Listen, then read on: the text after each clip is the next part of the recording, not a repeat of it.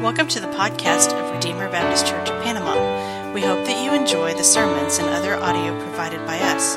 Feel free to share what you find here, and we hope that it will be beneficial to you as you seek to know and follow Christ. Genesis chapter 21. Um, as we've been looking at the story of Abraham, and, and actually Genesis altogether, um, there, there's a couple of things that kind of rise to the forefront. Um, God promised to Abraham uh, in, Gen- in Genesis chapter 12, uh, we, where we picked up and where we started following the life of Abraham, uh, he promised Abraham that he would bless him. He promised he would bless him and that he would give him land. He was going to give him all the promised land, and he's going to give him uh, seed, descendants. He's going to give it, make his descendants as as uh, many as the stars in the sky and as the um, the uh, sands on the seashore. And so these three things that God has promised to Abraham: land, seed, and blessing. And, and we're seeing how this has been fulfilled. And tonight we finally see the promised son is born. God was faithful to his promise. God promised Abraham, I think he was like 65 years old, and he's waited and he's waited and he's waited, and now at 100 years old, Abraham becomes a daddy. Well, he's been a daddy already. We know of Ishmael. But the promised son, the promised one, the one in whom he was going to bless the whole world, is finally here in this chapter.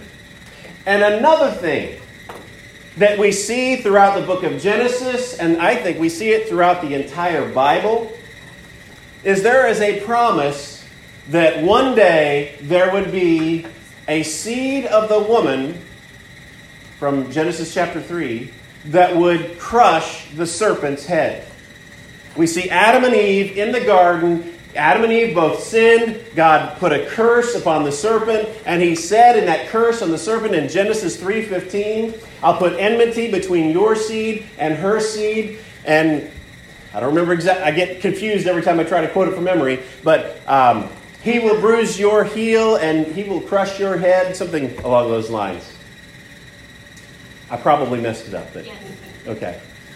Thanks, Amanda. Um, but there is this rivalry between the seed of the woman and the seed of the serpent that we see. There's a promise that one day there's going to be a, a, a Messiah.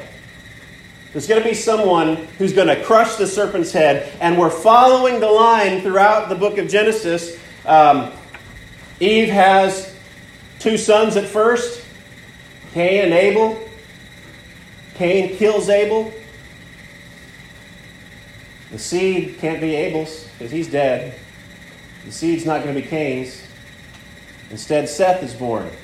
And so the line of the seed of the woman goes forward from Seth. And in that, we see a struggle in the story of Cain and Abel between the seed of the woman and the seed of the serpent. Cain is like the seed of the serpent that's represented here. And then we go on further along, we see the story of Noah. And the whole world is wicked and vile, and every thought of the hearts of man is only evil continually. And that represents the seed of the serpent. And yet, Noah found grace in the eyes of the Lord, and there is the seed of the woman being carried forth, being carried forth from generation to generation. And Noah, his father names him Noah because Noah means rest. And Noah, uh, his father, Lamech, said, Maybe this one will be the one who will bring us rest from our toil and labor. Words straight out of the curse up on the ground that God gave Adam. We're following forward this theme of uh, conflict between the seed of the woman and the seed of the serpent. We saw it also in the story whenever Abraham was down in Egypt and Sarah was taken into Pharaoh's court.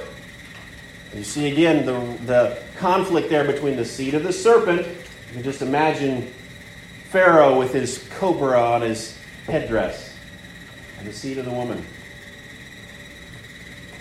And here we come to a chapter, and the beginning of it is about the seed of the woman that's finally born, in which the line, the messianic seed, will come from.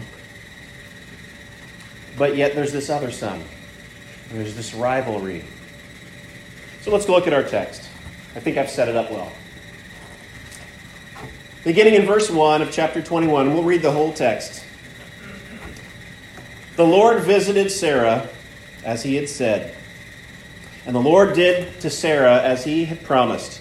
And Sarah conceived and bore Abraham a son in his old age, at the time of which God had spoken to him.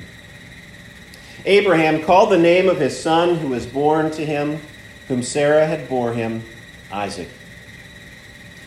And Abraham circumcised his son, Isaac, when he was eight days old, as God had commanded him. Abraham was a hundred years old when his son Isaac was born to him. And Sarah said, God has made laughter for me. Everyone who hears will laugh over me. And, and she said, Who would have thought, who would have said that Abraham and Sarah, who would have said to Abraham that Sarah would nurse children? Yet I have borne him a son in his old age. And the child grew and was weaned, and Abraham made a great feast on the day that Isaac was weaned. But Sarah saw the son of Hagar the Egyptian, whom she had borne to Abraham, laughing. So she said to Abraham, Cast out this slave woman with her son. For the son of this slave woman shall not be heir with my son Isaac. And the thing was very displeasing to Abraham on account of his son. But God said to Abraham, Be not displeased because of the boy and because of your slave woman.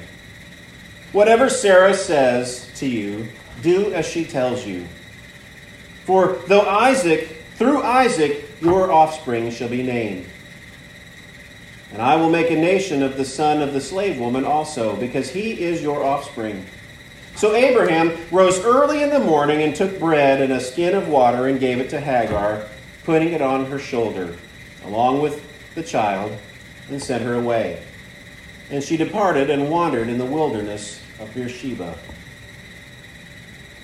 When the water in the skin was gone, she put the child under one of the bushes. Then she went and sat down opposite him, a good way off, about the distance of a bow shot. For she said, Let me not look at the death of the child. And as she sat opposite him, she lifted up her voice and wept. And God heard the voice of the boy.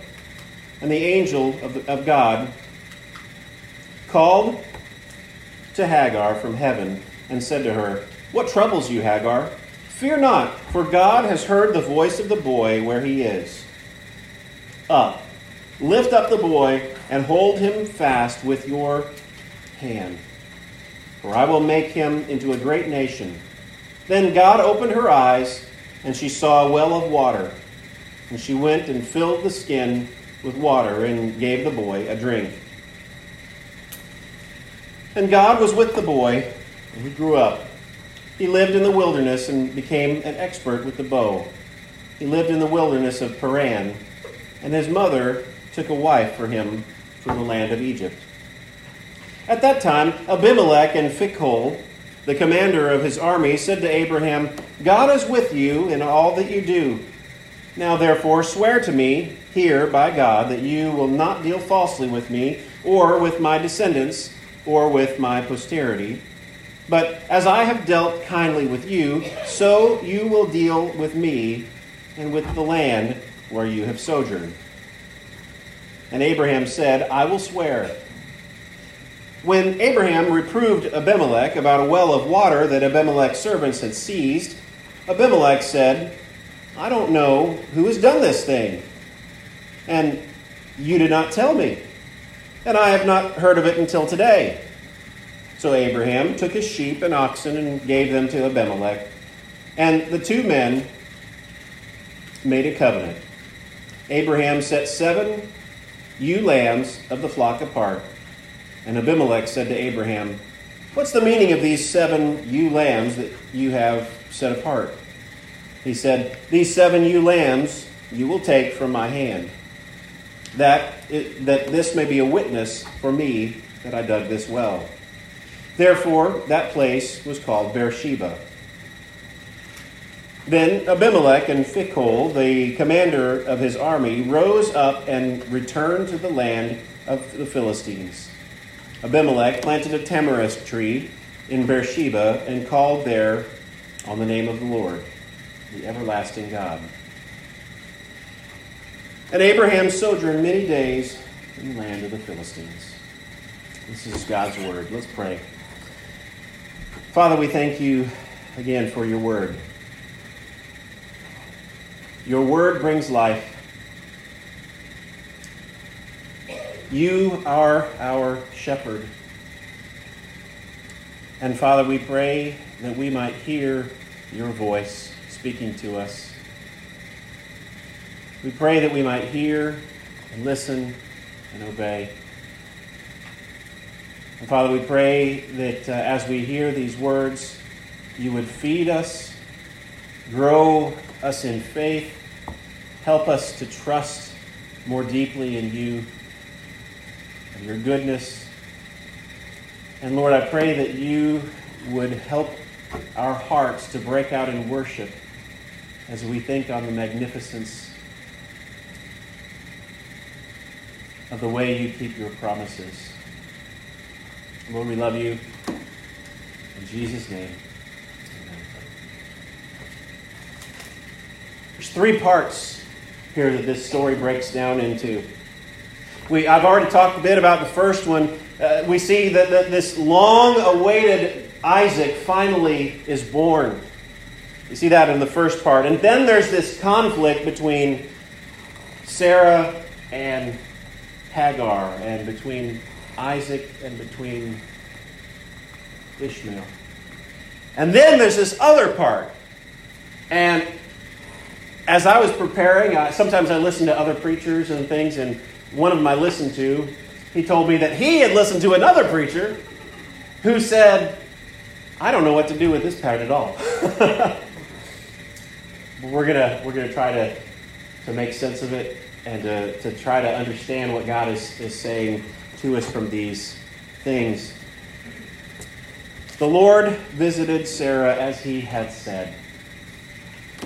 As he had said. God did what he said he was going to do. We remember, um, if you've been with us, God had promised just a few chapters ago that by this time next year, Sarah was going to have the child, the one they've been waiting on for decades to be born. And it happened, just as the Lord said. When God says something, we can take that to the bank. It's going to happen. He's going to fulfill his promises. So the Lord visited Sarah as he had said, and the Lord did to Sarah as he had promised. And Sarah, this is miraculous. Remember, Abraham is 100, and Sarah is 90 years old. Sarah conceived and bore Abraham a son in his old age, not to mention her old age, right? At the time of which God had spoken to him. And Abraham called the son of his who was born to him, and Sarah bore him Isaac. That's what God had promised, told them you're going to name him. Remember, we, we, we can uh, think back to the, the stories in the past. Uh, if, if, not everybody was here for those, but most of us have probably heard the stories. God tells Abraham he's going to have a son, and he falls down laughing, right? What, me? Man who's 90 years old? What? And Sarah, she's over in the tent, and she overhears it, and she laughs. And God tells them both times, because you've laughed, you're going to name this child Isaac. I think it's a great name. It's amazing. It's not kind of a, a, laughter as in a ridicule of laughter. It's a, it's a laughter of thinking, wow, can you believe what God has done? And just burst out into laughter because God has done what was impossible. So they named the child Isaac, or he laughs. And Abraham circumcised his son when he was eight days old, as God had commanded him. We need to pay attention to those words. As God had commanded him. Right? Um, we, we saw as we were going through the, the uh, Abraham story, and if you weren't with us, go back and read the whole Abraham story. But God had told Abraham that every male in his household was to be circumcised.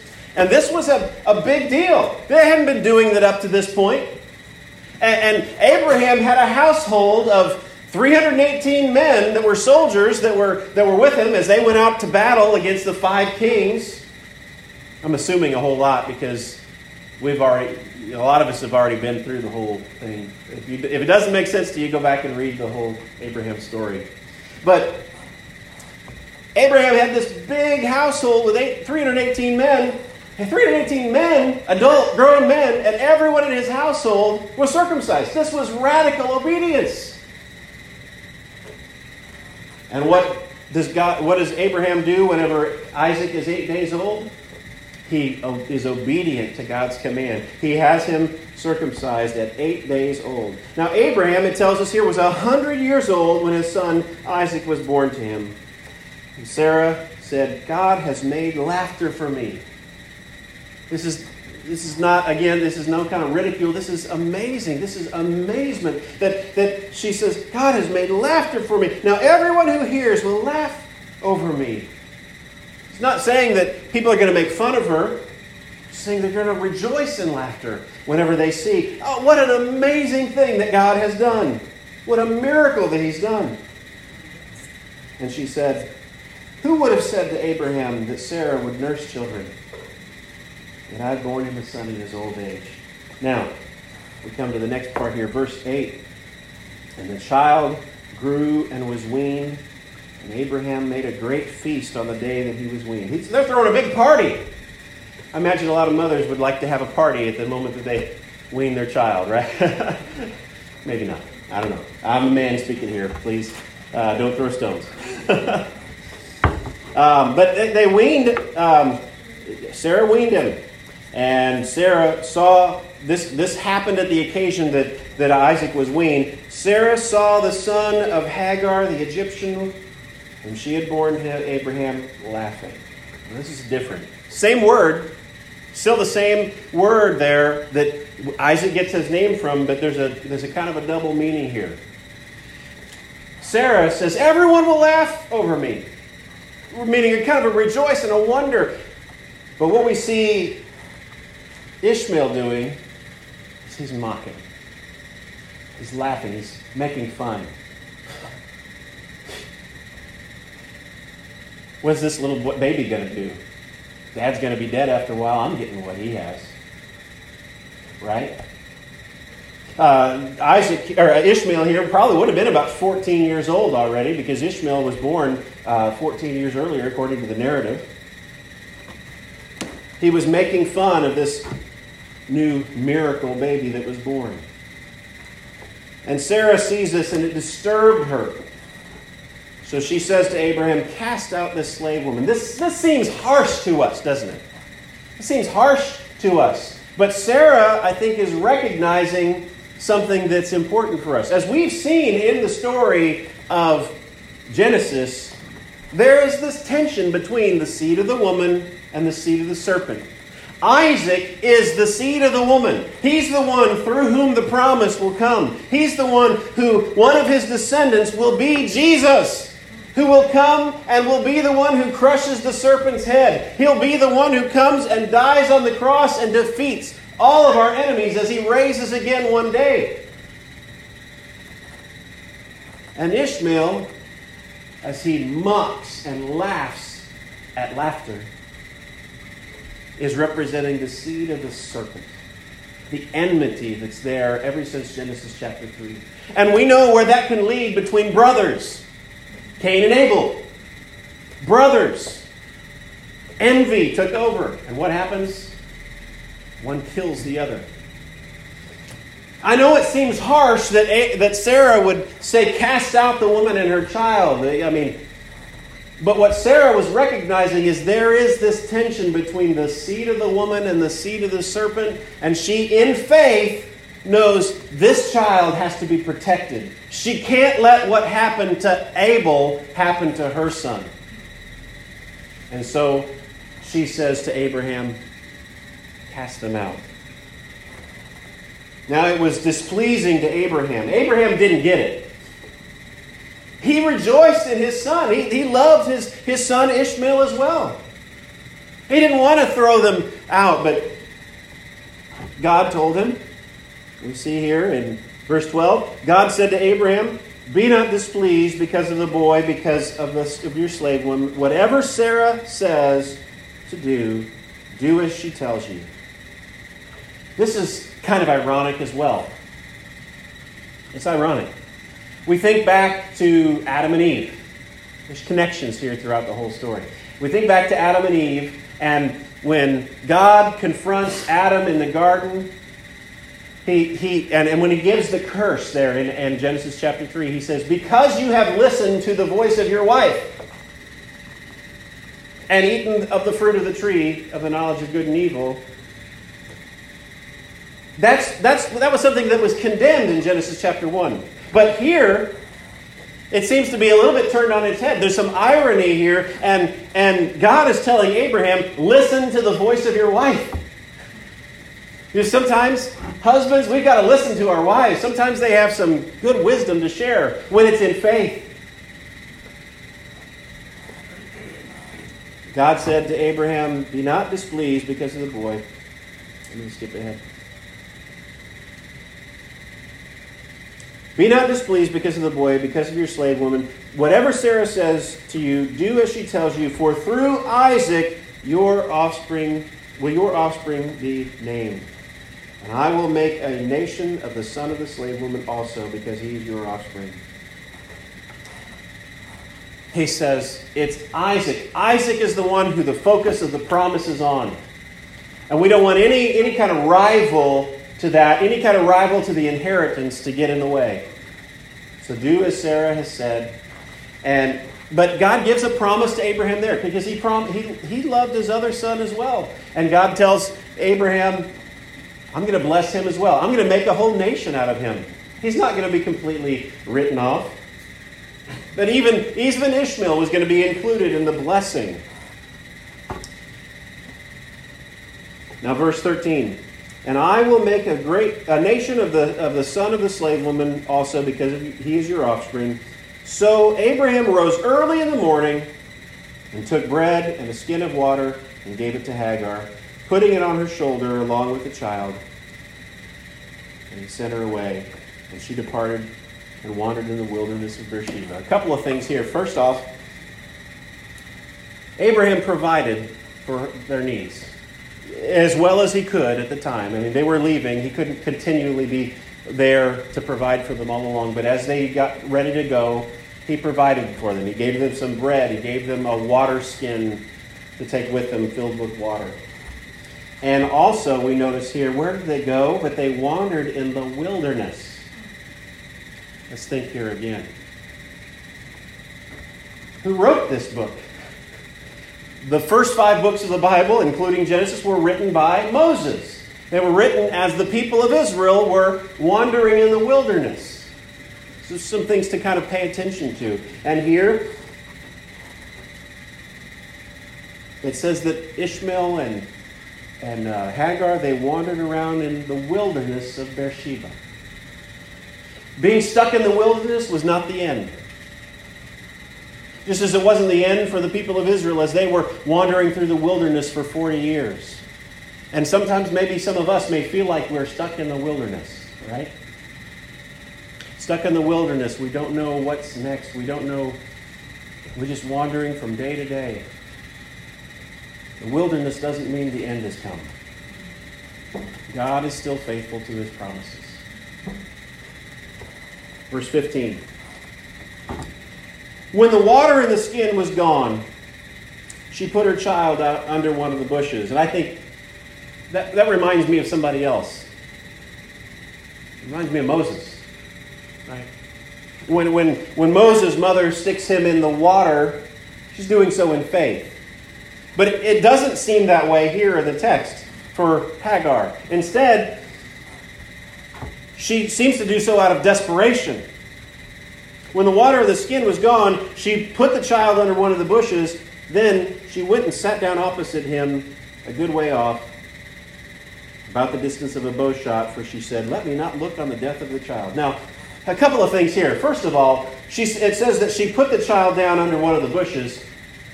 Ishmael would have been about 14 here. so you imagine you've got uh, Hagar carrying a 14 year old boy? Seems a little bit strange to us. Uh, but this is what the text tells us she did. She puts him under that, and we get the feeling here as we read the narrative, if we weren't informed of what it's told, told us elsewhere, that Ishmael was just a little baby and she was leaving him there, but it's not the case. Um, Ishmael was a teenager. But she was desperate. She didn't want to see him die. She didn't have faith. She believed it was over until the angel of the Lord cried out.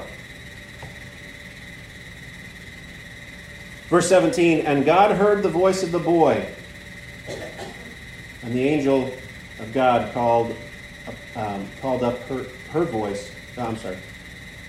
And the angel of God called to Hagar from heaven and said to her, What troubles you, Hagar? Fear not, for God has heard the voice of the boy where he is. Notice something here. Whose voice does the angel of the Lord hear? It's the boy's voice. Hagar, she was desperate. She didn't want to see him die. She sticks him under the bush. She didn't pray. Instead, she heard the voice of the boy. I don't think we see something that here is show, showing that Hagar had faith. Instead, the, the angel heard the voice of the boy crying out. And he, he come, the angel comes to, to um, Hagar and, and encourages her, says, you know, not to be afraid. And then God opened her eyes and she saw a well of water. She, she was desperate. She thought it was over until, not because of her prayer, but because God had heard the prayer of Ishmael, God opened her eyes. Here, let's think about this here for just a second. It just occurred to me. Sometimes God can open someone else's eyes because of our prayer. Think about the implications of that for evangelism. We want to see people saved in Bond County, in Montgomery County, in Panama, and all around. We want to see people saved. If we want to see that happen, only God can do it. None of our work can do it. None of our labor. none of our yelling. I mean, the, the New Testament even says that our preaching is foolishness to the world. The only thing that can happen to get people saved is for God to open their eyes. So, how does that happen? Let's pray that He would, he would do it. Let's pray that He would open people's eyes. Well, here, God opened the eyes of Hagar. You know, sometimes we just don't even see things that are right in front of us. God opened her eyes, and behold, she saw a well a well of water. And she went and filled the skin and gave the boy a drink. And God was with the boy. God still cared for Ishmael because he was also a descendant, an offspring of Abraham. He was with the boy, and he lived in the wilderness of Paran. And his mother took a wife for him from the land of Egypt. Notice here, we haven't gotten to this yet. This is on down the road in the story, but Abraham takes a wife for his son Isaac. But the warning there, when Abraham gives the warning to his servant as he, as he says to go off and find someone, don't take a wife from among the Canaanites. He, he was not to take a wife from among the pagans.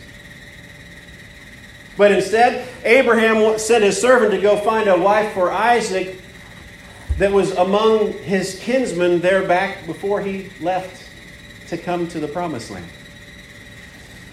If Hagar would have had the same faith as Abraham, she would have also wanted to keep separate from the Canaanites and from the pagans around. Instead, we see a, a parallel to whenever Isaac is, uh, has a wife found for him. Here, she, she finds a wife among the Egyptians, among her own people. Hagar was an Egyptian. And she finds a wife for her son among the Egyptians. Verse 22. Now we come to this other story that seems to have nothing to do with what we've already looked at, but bear with me. Actually, before we jump into that. So, what we see here so far is God has promised to Abraham land, seed, and blessing. Land, seed, and blessing. This is where I started out. And he's, he's fulfilled his promise that he promised to Abraham. He's at once he, he had promised how uh, to, to, that he would have a, a as many children as the stars of the sky and as the sand of the sea. And Abraham said, "How can this be? Because I don't have any child." He finally has the child. He finally has Isaac. And this is the path in which God would keep his promise to Abraham that he would have, be the father of as many children as the sands of the sea and of the stars of the sky. We also see, as I referenced already, we, we we see this conflict here between the seed of the woman and the seed of the serpent, this theme that we see throughout Genesis. Now, here, what we're also going to see is another one of these promises and how it's not yet fulfilled.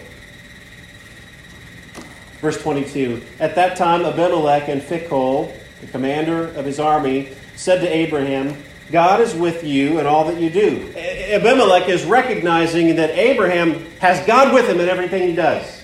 He recognizes Abraham is being blessed. He's being materially blessed. His sheep, his, his flocks are doing well. Everything, he's being blessed. And Abimelech notices that.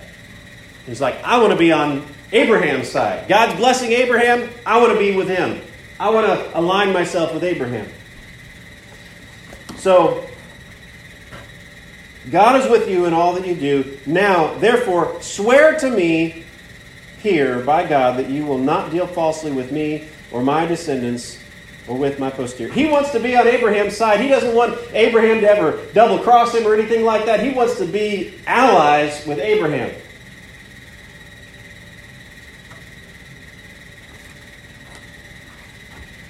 And Abraham said, I will swear. He said he agrees. He's agreeable to that.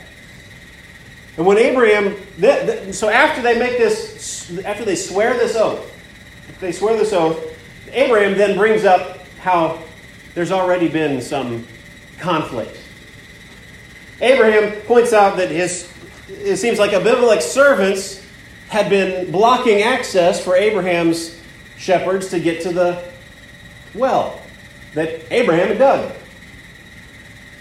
And notice how Abimelech responds. Probably how a lot of us might respond. What? Me? I didn't know anything about it. Do you believe that? I mean, Abimelech was a, was a ruler, he was a king, and he, he had a lot of people who worked for him. You would think that if something goes on, he's got to know about it. But here Abraham calls him on something where he feels double crossed, and Abimelech's like, I didn't know that happened. This is the first. Why didn't anybody tell me? Well, Abraham is like, I'm telling you now, right? He, he says, uh, This is the first time I've ever heard of it. It seems like he's protesting quite a lot. Verse 27 So Abraham they come to a resolution here. They, they make a covenant together again. So Abraham took sheep and oxen and gave them to Abimelech and the two men and made a covenant. Abraham set seven ewe lambs of the lambs uh, of the flock apart. Abimelech said to Abraham, "What's the meaning of these seven seven ewe lambs?" He doesn't know, you know what this is all about. He says it's it's to attest that I built this, I dug this well, and that it's mine, right? And uh, therefore, that place was called Beersheba. Now, Beersheba, Beer is a pit or a well, and Sheba, it's the same word there that was used uh, whenever um, Hagar was wandering around, and they and uh, she was. You notice verse. Uh,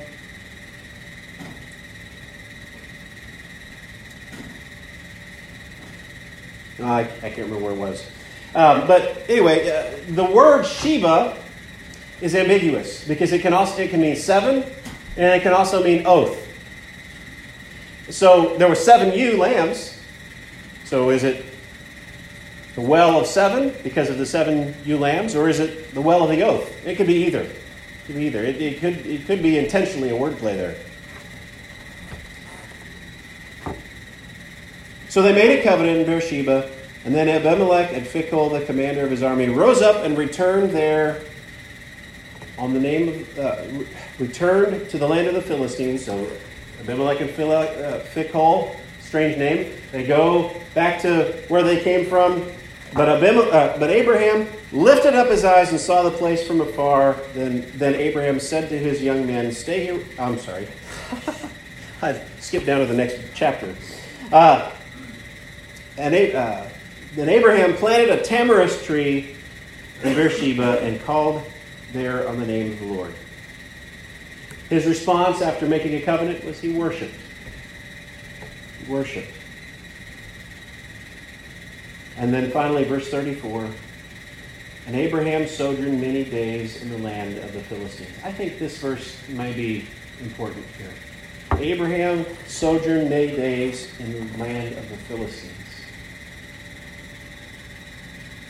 the passage that Mike read from Hebrews. He longed for a homeland, for land. God had promised him a land, and yet Hebrews tells us they died in faith, not having received the promise. Right? And here, the text tells us Abraham, though he had received the promise of blessing, you know, God was blessing him materially with flocks and herds and all of those things. God is blessing him with a son. He, blessed him. He gave. He, he, pro, he fulfilled his promise of, a, of seed. He gave him Isaac, and yet there's something more that's awaiting. Abraham longed for a homeland, and if he wanted a homeland, he could have just packed up and gone back to Ur, and he could have been at home if he wanted long for an earthly city. But as the author of Hebrews tells us, he wanted a greater city. He wanted a greater city that's architects and builder was God. He longed for the kingdom of God to come. I think one of the things this demonstrates to us uh, is there's a concept in Scripture uh, called the already and the not yet. There's ways in which God had already fulfilled his promise. He gave Isaac a son, or uh, Abraham a son, Isaac. He gave him blessing. He gave him these things, yet he wasn't a full possessor. And we here can relate to the already and not yet as well. Jesus has died for us, and we are forgiven and washed clean. We, we are already sons of God. We are already adopted into his family. We have already been reconciled to God. And yet there's also a not yet aspect here. Just like Abraham, there was an already and a not yet for him. We have a not yet aspect because we are longing and waiting the day when he comes again. Amen? We're longing and waiting for the time when he comes again and he sets all things right. Abraham had experienced the seed promise fulfilled in Isaac, but yet there was a greater fulfillment to come later when Jesus was born, the one who would bless all nations. And we also long for the city. We long for the time when he comes again and that new Jerusalem comes down. We live in a world that, as First Peter said a lot about, We live in a world that is not our home, right? As the old song says, this, world is not my home, I'm just passing through, right? But the meek shall inherit the earth. We trust in Christ, we look to Him, when we say, I can't do it, God's going to have to do it, I'm broken, I'm sinful, we throw ourselves on Him, Him and on His mercy, that's when we're meek. And we'll inherit the same city as Abraham did.